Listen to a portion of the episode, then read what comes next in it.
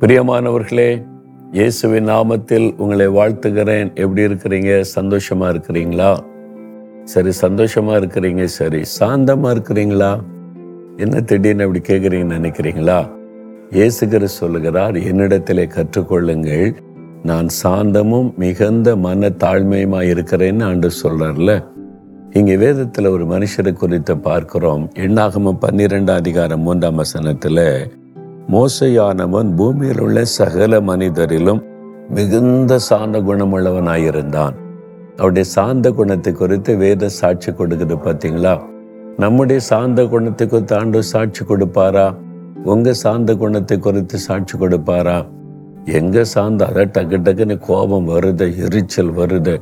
ஒரு ஆள் ஒன்று பண்ணாலே எனக்கு பிடிக்காதுன்னு அப்படியே வருது அப்படின்னு சொல்லி நீங்கள் சாந்தமாக இல்லாததுனால வீட்டுக்குள்ளே நிறைய பிரச்சனை தானே? நீங்கள் சொல்கிறது செய்கிறதெல்லாம் உங்கள் பார்வைக்கு கரெக்டு தான். நான் அப்படி தான் இருப்பேன் கரெக்டாக இருப்பேன். மிலிட்ரி டிசிப்ளின் இருக்கணும் அதனால மனைவிகிட்ட பிரச்சனை கணவர்கிட்ட பிரச்சனை பிள்ளைகிட்ட பிரச்சனை அப்படிதான் நீ. எல்லாருக்கும் உங்களை பார்த்து பயப்படலாம். ஆனால் நீங்கள் ரொம்ப கண்டிப்பானவன்னு சொல்லலாம்.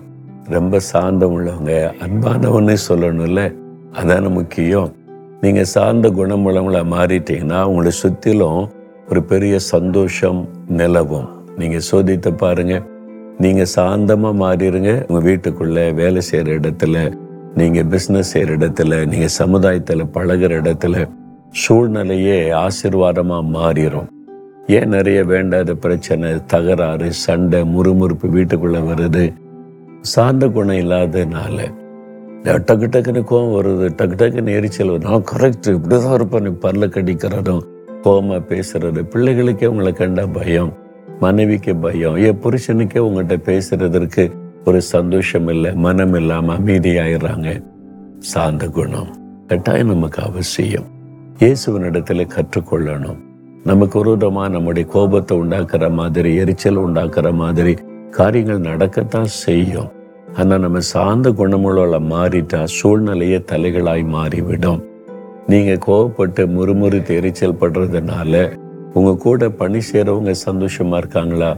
உங்கள் வீட்டில் சந்தோஷமாக இருக்காங்களா? யோசித்து பாருங்கள் எல்லாரையும் பாதிச்சுட்டு நான் இப்படி தான் இருப்பேன். நான் வந்து கரெக்டாக இருப்பேன். நான் டிசிப்ளினாக இருப்பேன் அப்படின்னு பேசி என்ன பிரயோஜனம்? எல்லாரையும் துக்கப்படுத்திட்டு வேண்டாமோ. மோசே எல்லாரில சார்ந்த குணமுள்ளவனாக இருந்தான். அவருக்கு ஒருவருமா முறுமுறுத்தாங்க. அவர் மக்களுக்கு நன்மை செய்தா அவரை கல்லறிந்து கொல்லணும்னே வந்தாங்க. அப்போ ஒரு சாந்தமா இருந்தா கூட தேவன் ஊழியத்துக்கு கொடுத்த மிரியாம் ஆரோனுமே குற்றப்படுத்தி அவரை வந்து வேதனைப்படுத்துறாங்க. ஒண்ணுமே பதில் பேசல சாந்தமா அமைதியா இருந்தார். நீங்க சாந்தமா அமைதியா இருங்க. உங்களுக்காக கத்தர் பேசுவார். எல்லாவற்றையும் செய்து முடிப்பார்.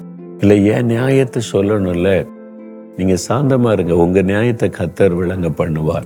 நீங்க பொறுமையா இருங்க. நீங்க அவசரப்பட்டு வாயில பேசி மற்றவங்களை காயப்படுத்தாதுங்க. அது உங்களையும் காயப்படுத்தி தேவனையும் துக்கப்படுத்தும். சாந்தமா அமைதியா விடுங்க. உங்க நியாயத்தை கத்தர் விளங்க பண்ணுவார். சரியா?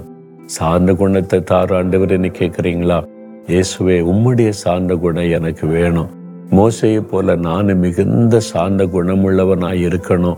அதுக்கு எனக்கு உதவி செய்யுங்க. இயேசுவின் நாமத்தில் ஜெபிக்கிறேன். ஆமேன். ஆமேன்.